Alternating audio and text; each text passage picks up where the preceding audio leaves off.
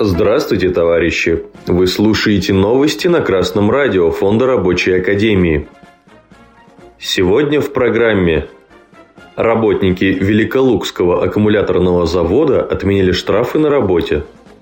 Что в России больше всего подорожало и подешевело за 2023 год? Банк России против правительства по вопросу продажи валютной выручки – Работники Великолукского аккумуляторного завода «Импульс» пожаловались в трудовую инспекцию на удержание денег из зарплаты по итогам инвентаризации. Об этом сообщает московский комсомолец в Обскове.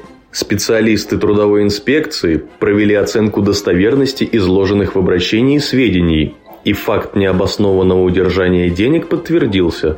Инспекторы выдали работодателю предписание об устранении нарушений – в результате руководство завода перечислило всем работникам изъятые прежде деньги и внесло изменения в местные нормативные акты. Виновных в сложившейся ситуации привлекли к дисциплинарной ответственности. Некоторые капиталисты и нанятые ими управленцы считают допустимым применять к своим работникам такие незаконные меры, как штраф. Но работников Великолукского аккумуляторного завода «Импульс» не проведешь. Они не стали терпеть беззаконие и отстояли свои зарплаты.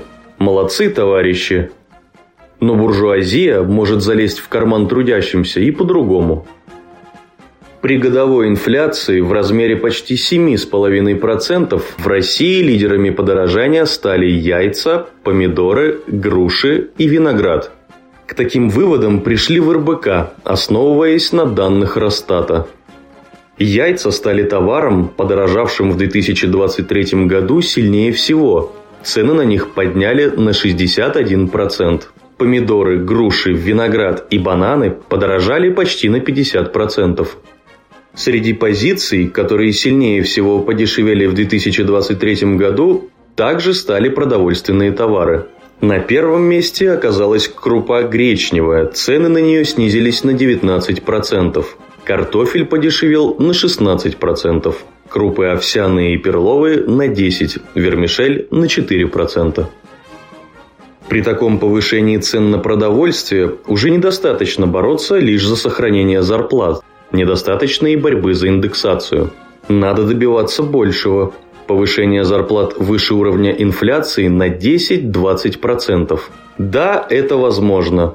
Да, через организацию своего коллектива, да, коллективными действиями. И да, вам в этом помогут в Фонде Рабочей Академии и в Рабочей партии России. Обращайтесь. О поддержке продления меры об обязательной продаже валютной выручки рядом экспортеров заявили в правительстве. Первый вице-премьер Андрей Белоусов заявил, что в октябре, когда был подписан указ президента об обязательной валютной выручке экспортерами, курс рубля заметно укрепился. Согласно указу президента, экспортеры обязаны зачислять на счета в России от 80% валютной выручки, а продавать 90% от этого объема. В Минфине считают обоснованным продление этой меры. По мнению министерства, указ показал свою эффективность и позволил стабилизировать ситуацию на валютном рынке, сообщает РБК. С другой стороны, Банк России на текущий момент не видит весомых оснований для продления обязательной продажи валютной выручки. Там считают, что в прошедшие месяцы влияние этой меры на валютный рынок было умеренным по сравнению с влиянием на обменный курс проводимой денежно-кредитной политики уровня ключевой ставки. Как говорится, себя не похвалишь, никто не похвалит. Мы же помним, как с лета прошлого года Центробанк под вопли о борьбе за целевые показатели инфляции в 4% стал необоснованно и непредсказуемо повышать ключевую ставку. Это привело к значительному падению курса рубля, росту инфляции и удорожанию кредитов. Мера по обязательной продаже валютной выручки экспортерами правильная, и она способствовала стабилизации курса рубля – но ее недостаточно для развития экономики страны. От буржуазного правительства требуются более решительные и последовательные действия. Но мы вряд ли этого дождемся без борьбы.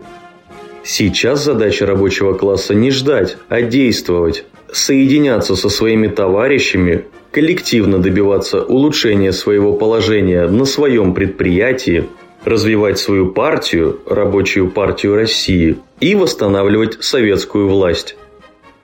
С вами был Юдин Илья с коммунистическим приветом из города Остров.